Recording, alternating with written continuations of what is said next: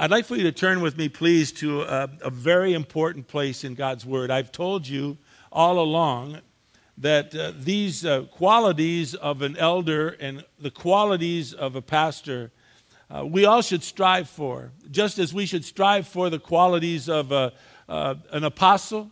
Uh, as, even though there is no more office of being an apostle, just as we should strive for uh, to become conformed into the image of Jesus Christ we should reach or attempt to reach for those heights. Well, as I said you, we should do that. I, am going to I'm going to show you today by the Word of God that, that, that all of us have a part within the church. There is no uh, free lunch, so to speak. We all are critical to the success of our church, each of us, to serve the Lord together. That comes under the title of deacons, both men and women. What we're going to note today in 1 Timothy chapter 3, verses 8 through 13, is regardless of the position, whatever God calls us to serve, He will always first look at our hearts. His concern isn't about your talents or my talents or lack of, of talent. His concern isn't about your ability or availability or lack thereof. Mainly, what he is concerned about in your life as well as mine is our spiritual virtue, our character, our integrity. One of my favorite verses in Scripture, actually, favorite place, is when Samuel was called by God. If you, if you want to, you can turn there. First Samuel chapter 16. You recall the story, I'm sure. God calls Samuel to find a successor for Saul. Let me turn there with you. I want you to see this place. It's just one of my favorite places. In 1 Samuel chapter 16, verse 1, it says, The Lord said to Samuel, How long will you grieve over Saul, since I have rejected him from being king over Israel. Fill your horn with oil and go. I will send you to Jesse. For I have selected a king for myself among his sons. I want you to note something. Samuel, being a prophet of God, he still had fear. I mean, it's common to all of us to have fear when it comes to the very essence of faith in God. Samuel said in verse 2, How can I go? When Saul hears of this, he'll kill me.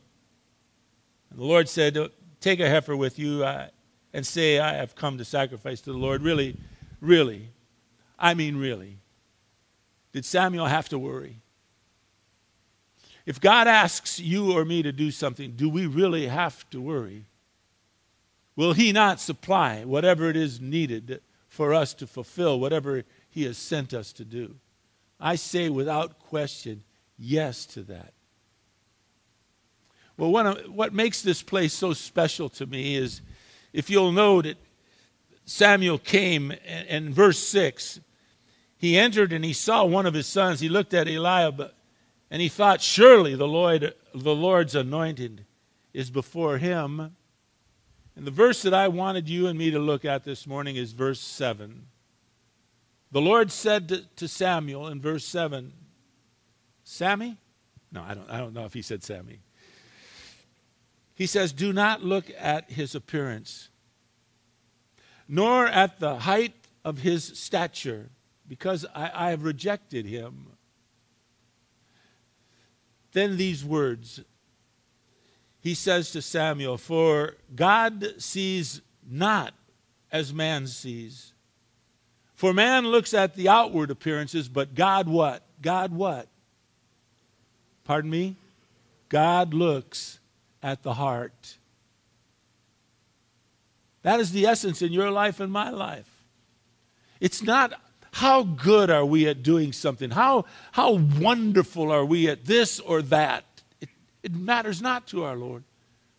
What matters to the Lord is not what we are like outwardly, but really what is going on within us.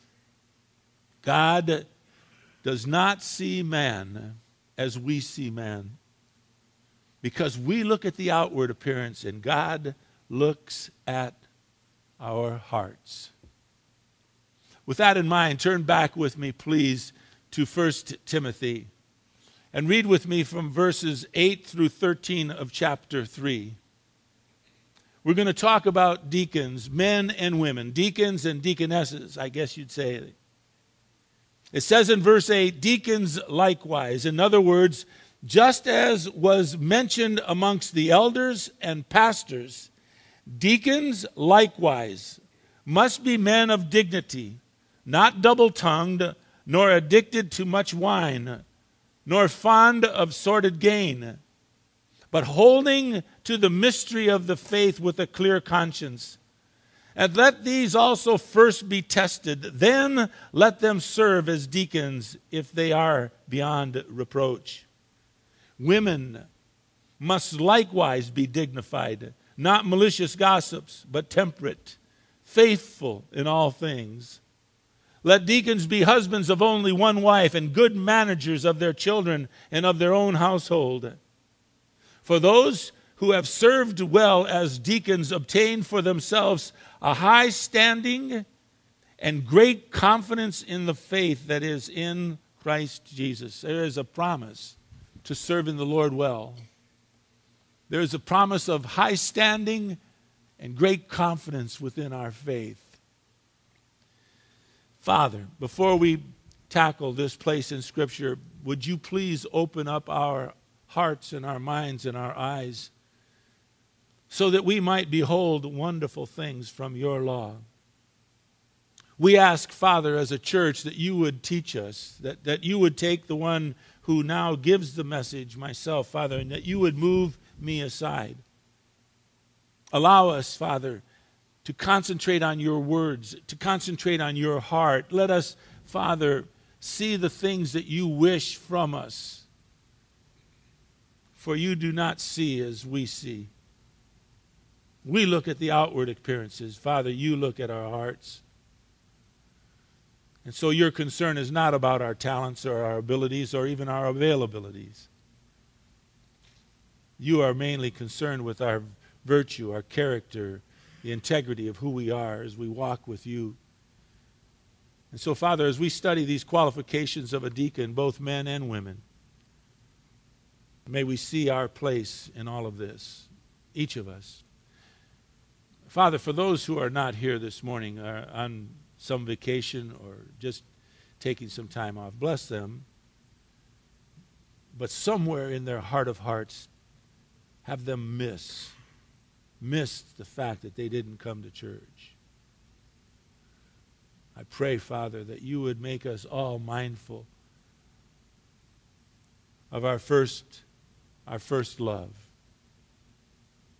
That is our love of Jesus Christ.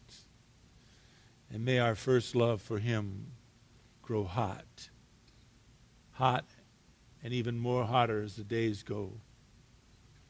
And now bless us, Father, please.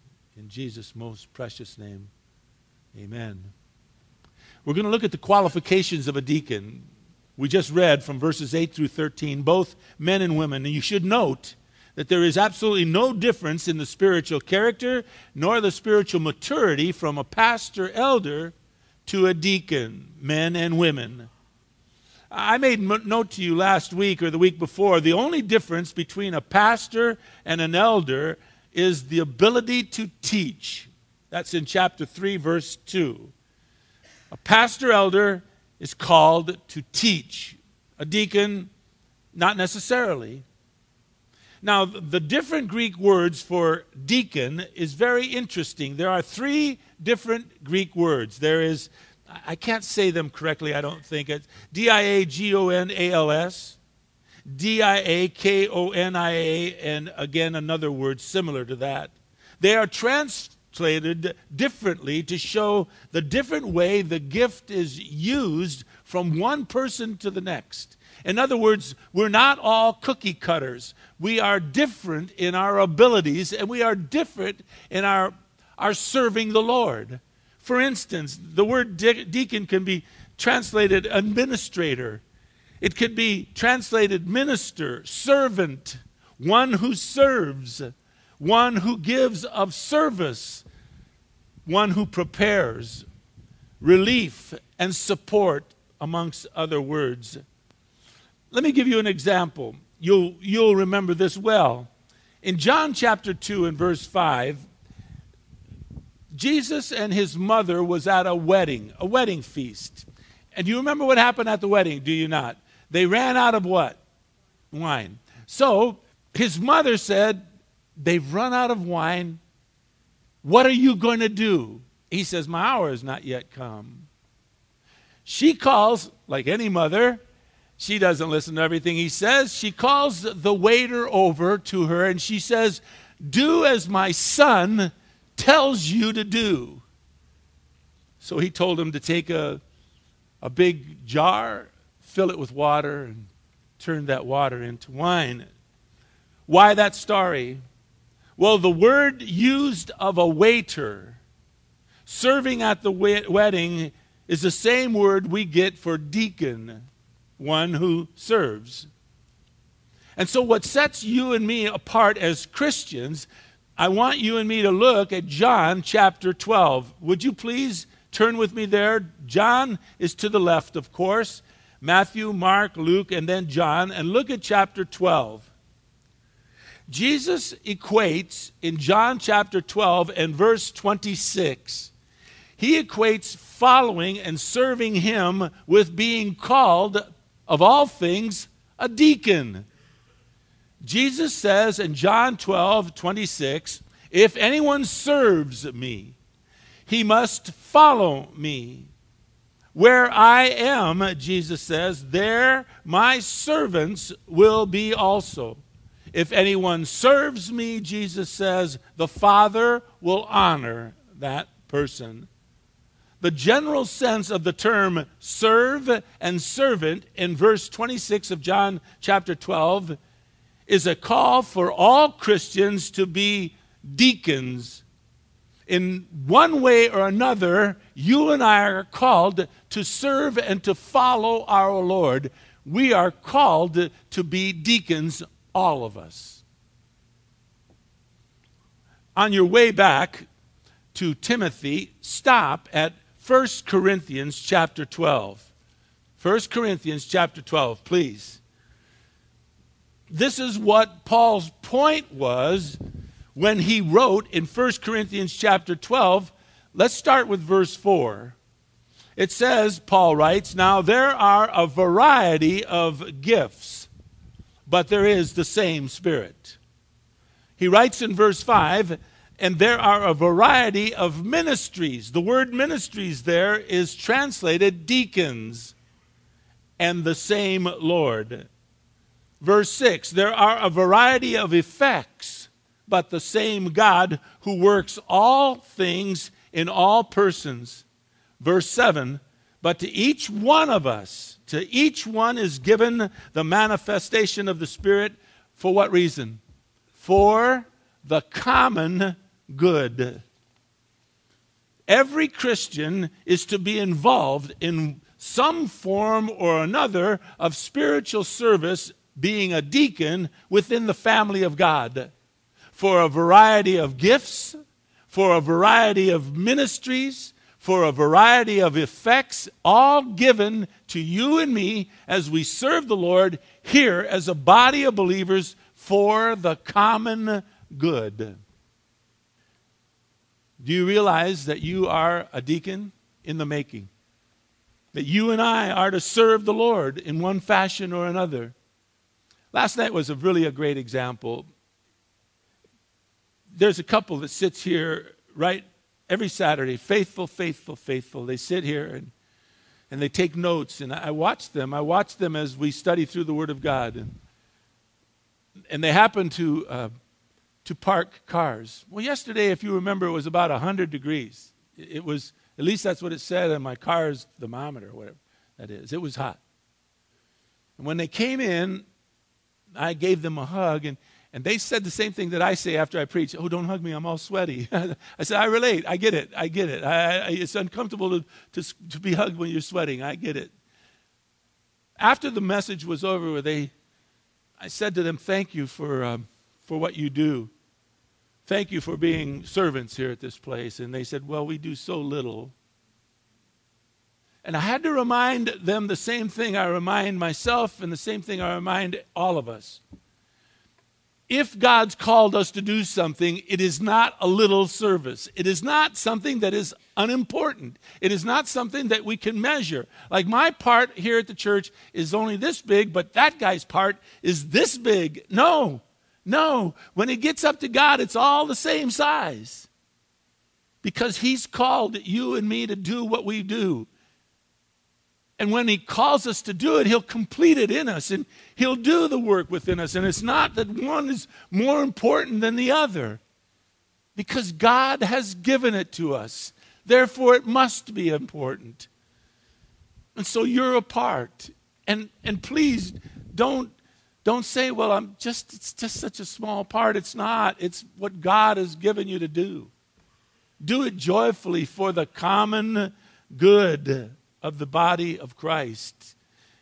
It's like when Amy asked us to, to come, and, and, and you said, was it on Wednesday, Wednesdays, Amy, that to come and, and you need childcare help?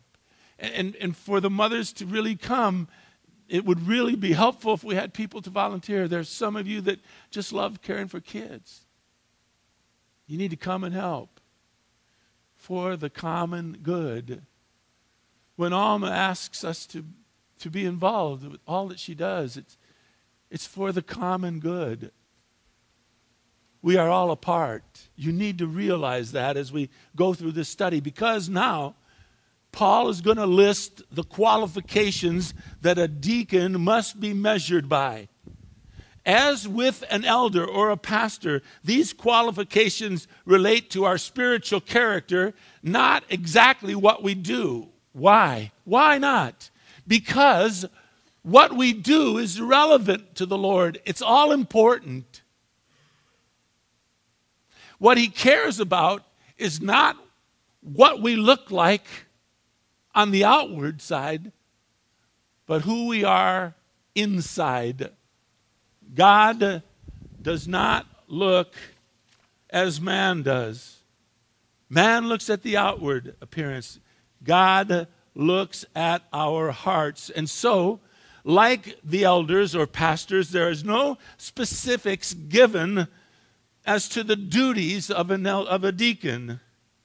In reality, a deacon was simply to carry out whatever tasks were given to them as was needed within the body of Christ for the common good. So let's take a look at these qualities.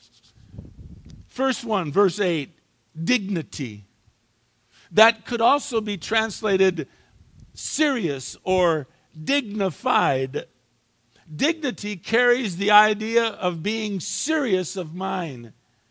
It carries the idea of being upright in character. It is everything about who we are inside, not what we do. Also, now it's going to mention three things in verse 8 that have that come with a negative not to be double tongued, not to be addicted to much wine, and not to be fond of sordid gain. Let's talk about double tongued first. That word is in the Greek D I L O G O S. It's, it's not gossip. This would be rather a person who would say one thing to one person and another thing to someone else. You see, a deacon's speech or our speech must not be hypocritical. It, it, it, must be characterized by integrity, consistency, honesty, truth. It can be dangerous when, when a person tries to please everybody and, and doesn't have the courage to stand on their own two feet and tell people the hard truth. You want to know something? I struggle with double tongued it's a wrestling match for me because I want to be liked by everybody. And I end up telling people oftentimes what I think they want to hear rather than what they should hear. That has gotten me over the time into some problems. There is something about telling the people the same thing, being consistent, and oftentimes, when need be, to tell someone the hard truth. That I have been able to do. And it has gotten me in trouble because all along I'm telling you, you're so good, you're so good, you're so good. And then all of a sudden, you know, you're really bad. That's, that's not great. That's not great. But the truth of the matter is, I fear God far more than I, I fear mankind. I'm working on that one. I'm working on the one of quit trying to be liked by everybody. Just be who you are. The other one is not being addicted to too much wine. You'll notice it says too much wine. In the commentaries I read, they wondered why did God not say no wine at all? Well, in those days, wine was given. In fact, Paul told, uh, was it Timothy, to have some wine. It's good for your tummy, it's good for what ails you. But I have some, the commentators write, no, you should not have anything to drink because you never know if you might be addicted to something. I understand that. I, I, agree to that. The word addicted is P R O S E C H O. It means to turn one's mind to or to occupy some yourself with one thought just comes over and over. The present active participle, participle of this word indicates that a deacon's habitual practice is that he or she should not be preoccupied with drink, nor allow it to influence their life or their habits. I understand that word addicted. I get it. I have never been, nor do I like drinking. So I've never been addicted to any kind of alcohol. I've never been addicted to any kind of drugs. But by golly, I'm addicted to football. I realize that. I, I, I understand it. I, I'm like a kid. I can't wait for next Sunday. This Sunday's not a good Sunday. There's no football. I'm addicted to it. But I look forward to it. In fact, I will program my, my television TiVo thing to broadcast every football game you can find. I'm addicted to that. I've got to get away from that a little bit in time. I think I will. maybe, maybe not just yet. Last night I said, Lord, just take away my TV. And I said, no, no, I, I, didn't, I didn't mean that. Wouldn't that be funny if it broke today or something? You know, that would be a, a sign, I would guess, would it not? It also says in verse 8 that that we, deacons, but all of us, ought not to be fond of sordid gain. For a deacon, they must not use their position as a means to make money. You see, one of the problems then was deacons would routinely handle the money within the church. They would distribute the money to widows and, and to orphans and to those in need. And the temptation would always be there to steal from those funds, just as Judas did. Do you want to see or, or, listen about this? You can either turn to John chapter 12, verses 4, 5, and 6, and see what Judas said to the disciples uh, who were following Jesus at the time. And I'll read it to you, but I want to make statement that, that, that there was a person that, that in the other church that we had that, that was that we found out was stealing from the, the offering. One of the ushers was taking. One of my dear friends in the ministry also had in charge of all of his finances one of his best friends from youth. And this person was really stealing because when they found out he was and they caught him and they and, and they removed him from the position, the offering the next week doubled Doubled. That's how much this guy was taking from the church. Judas Iscariot, one of the 12, original 12 disciples. It says in verse 4 of John chapter 12, he was intending to betray Jesus Christ. And so he asked them, why was the perfume that was used on Jesus' feet not sold for 300 denarii and given to the poor people? It says in verse 6 that Judas said this not because he was concerned about the poor people, but because he was a thief, it says. He had the money box, it says, and he used to pilfer what was put into it. Therefore, it, is essential that deacons and all of us be free from any love of money. We are going to cover this extensively when we get to chapter 6. We'll teach you what it means to deal with money. And, and for those of you that are in the crown ministry uh, uh, thing, you're going to find out how, how, it, how the Lord wants us to handle our money. We will study what it means to really understand and love the money that God has given us. There's nothing wrong with, with those of you who make much money. God bless you and continue to make much money. But we will teach you how to respect it rather than how to use it. Chapter 6 will teach us this. It says in verse 9, they were also to hold to the mysteries of the faith. Now, the mysteries of the faith was a New Testament revelation. It was new from the Old Testament. It was not revealed in the Old Testament what, what they learned in the church age. When, when the church age began, when, when, when Peter preached at, at Pentecost in Jerusalem and, and thousands of people came to trust in Jesus Christ as their Lord and Savior, and the church began, they began to learn of the incarnation, the birth of Jesus Christ in 1 Timothy chapter 3 as mentioned up on the board, I believe. Yes. They also were to learn of the indwelling of Jesus Christ in the believers, that the Holy Spirit would live within us, as it is mentioned in Colossians chapter 1. They also learned within the body of Christ that there was unity between Jew and, and Gentile. We were all a family, all of us were the same. They learned that in Ephesians chapter 3, verses 4 through 6. And, and then they learned the the wonderful truth of the gospel of Jesus Christ, the saving grace that we have in Colossians chapter 4. And then ultimately they learned in 1 Corinthians chapter 15 of the rapture of the church, where we would all go to be with our Lord in heaven. We would be raptured.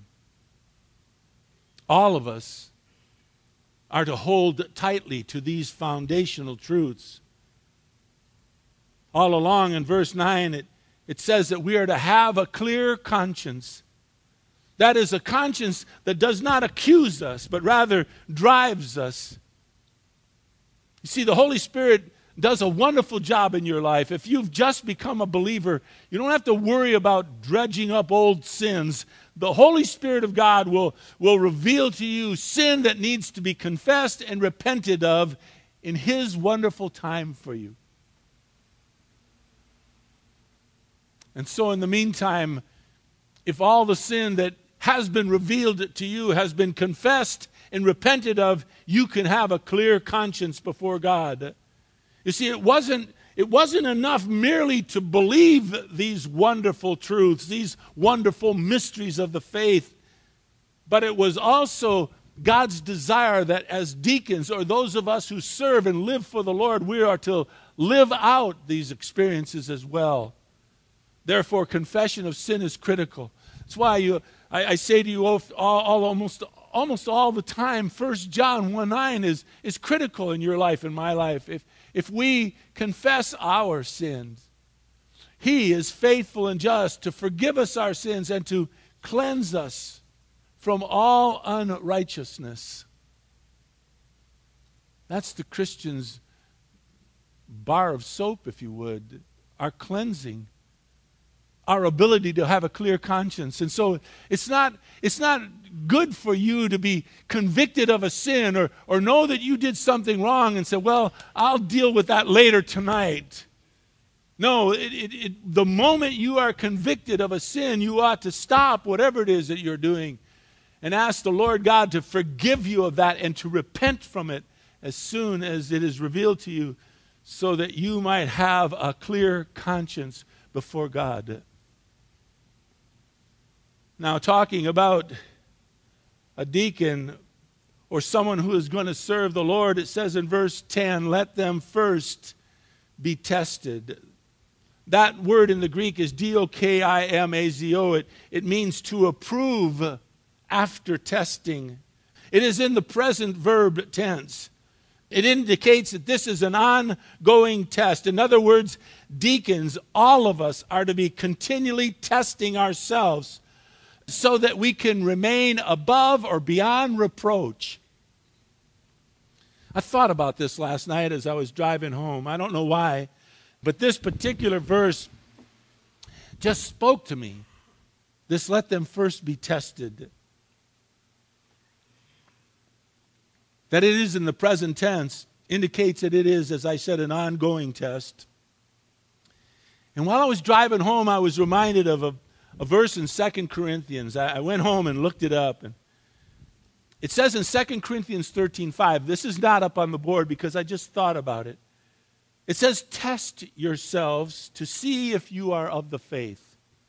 Examine yourself. Or do you not recognize this about yourself that Jesus Christ is in you, unless indeed you fail the test. We have been called to test ourselves, examine ourselves, to see if there be any sin in our hearts. Now, in verse 11, Paul is going to speak to the women who are deacons. And he uses the same word in verse 11 dignified that he used in verse 8 to describe a male deacon. Therefore, all female deacons, as well as male deacons, must live a serious, dignified life. Verse 11, they are not to be malicious gossips. That, that word translates D I A B O L O S, means to slander another person. In other words, they too are to control their, their speech. They too, in verse 11, a woman is to be temperate, not to be drinkers, but to be sober in their judgment, as well as in all aspects of their life, just as the men are. And in verse 11, a woman is to be faithful as well in all things. She must be absolutely trustworthy, above reproach, just as the men are. Faithful and trustworthy is a a key word for me. Whenever I hear these words, faithful and trustworthy, I think of a study uh, I did in 1 Corinthians chapter 4, verses 1 and 2. It says, Let, a, let people regard us in this fashion. Let them regard us as servants of Jesus Christ and stewards of the mysteries of God. Servants mean like deacons. In this case, it says in verse 2 of 1 Corinthians chapter 4, it is required, it is required of a steward, a deacon, a servant of God that we be found trustworthy. That's part of your life and my life. Then in verse 12, male, male deacons, like male elders and pastors, are to be beyond reproach. They are to be husbands of, of only one wife, manage their own children and their households well we went over this when we talked about elders. In living this type of lifestyle, we are told in verse 13 that we have two rewards that await us. Await those men and women who have served our Lord well in what is called deacons. Verse 13 For those who have served well as deacons, they obtain for themselves a high standing and great confidence in their faith, that is, in Christ Jesus. First, they obtain for themselves high standing. The Greek word is bathmos, B A T H M O S. It literally refers to an elevated stand. In other words, those who faithfully serve, those who serve well, will be elevated exalted. There is only one who will exalt us. Only one who really exalts us that means anything to you and to me. I mean, it, it's one thing to be exalted by a, a group of people, and that's, that's fine, but it's a whole other thing to be exalted by our Lord. I have a verse that I've, a couple of them that I've asked you to memorize a long time ago. It's in 1 Peter chapter 5, verses 6 and 7. It says, humble Humble yourself under the mighty hand of God, that he may exalt you when? At the proper time. Cast all your cares upon him, for he cares for you. Humble yourself under the mighty hand of God. He will give you a high standing at the proper time. The second thing that is promised if we serve well as deacons is we will have great confidence in our faith that is in Christ Jesus. The word for great confidence is P A R R E S I A. It is often used of those who speak boldly. I was reminded of speaking boldly of Peter and John in Acts chapter 4. It says, The people observed Peter and John, and they observed their confidence. They understood that they were uneducated, they understood that they were untrained, yet they were amazed and they began to recognize Peter and John as having been with Jesus. Confidence in our faith, spending time with Jesus. There's nothing, folks, that will really bless you more than serving. Those two dear people that told me last night said, It doesn't matter that it's hot. As a matter of fact, they said they, they enjoy it when the weather is in, is rainy or it's not really the best of weather.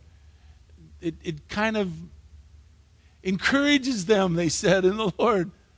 Go figure. I don't know. But they said every time they do this, they feel blessed. They understood when I said, You have great confidence in your faith. They felt blessed from serving the Lord in what they thought was just a little, little part of the ministry here, which in fact was not just a little part, it was as important as any other part. I'm going to close with this. I, I wonder, as a church, I wonder how much we desire to grow. I mean, really, really think about it, passionately think about growth with many souls coming to Jesus Christ. That's the only reason for growth, to see people come to Christ. Well, let me say to you this successful service will breed both confidence and assurance amongst the believers in Christ. It'll bring confidence and assurance to those of us who serve, and it will bring confidence and assurance upon those who are served. They'll see there is a difference in your and my life. And soon they will want to emulate us. Soon they will want to get in to the whole idea of serving here at the church. You see, those who serve our Lord well, those who serve him faithfully, will see his power. They will see his miraculous powers. They will see his grace working within their lives, just as these two dear people saw and explained to me last night. And then you and I will be encouraged for even greater service. You see, success breeds success, confidence breeds confidence. I thought about you, Jimmy. I bet there was times where that ball looked like it was this big that you could hit it there or there and I bet there were times where that ball looked like an ass, for, for us more like an aspirin tablet. And it would be everything that we had just to hit that thing. But when confidence comes and takes over us, it breeds confidence. Within the family of God, you and I who serve our Lord and serve Him faithfully we will breed confidence within the family of God. We will bring confidence to those who observe us. And sooner or later, they too will want to emulate you. They will want to do what you are doing. In essence, they will want to become deacons within this church. Father, I pray that each of us understand the overwhelming importance that is placed upon our life. Most of us, Father, like the people last night, will say, I do so little. It's just a little that I do. I mean, I just showed up and took care of some kids. And I believe Amy would be quick to tell you yes, but that you allowed a mother to go and, and to study and to grow in her faith and, and become more the wife that she ought to be, more the mother. It's not a little thing. Let us be a people in this church that serve you well. Let us be a people, Father, that sense your presence within our lives. And we will all be deacons who serve you well and receive high standing, Father, exalted by you. And in our own lives, confidence, confidence within our faith that'll allow us to do far greater things in the future. Bless us, dear Father, I pray. Bless the Rock Community Church, I pray, Father, in Jesus' precious name. Amen. I love you all. Happy Labor's Day, Labor Day, and enjoy tomorrow. I guess you get it off. And uh, see you next week. Love you. Have a great day.